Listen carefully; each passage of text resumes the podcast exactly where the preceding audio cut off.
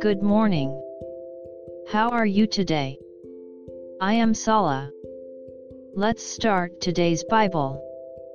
Today's Bible verse is Psalms 42 1. I'll read. As the deer pants for the water brooks so pants my soul for you, O God. Amen. Said the Apostle Peter. As newborn babes, desire the pure milk of the Word, that you may grow thereby. When you feel thirsty, the word that flows from God will quench your thirst as with the comfort of cold water. God quenches our thirst and always fills us with peace.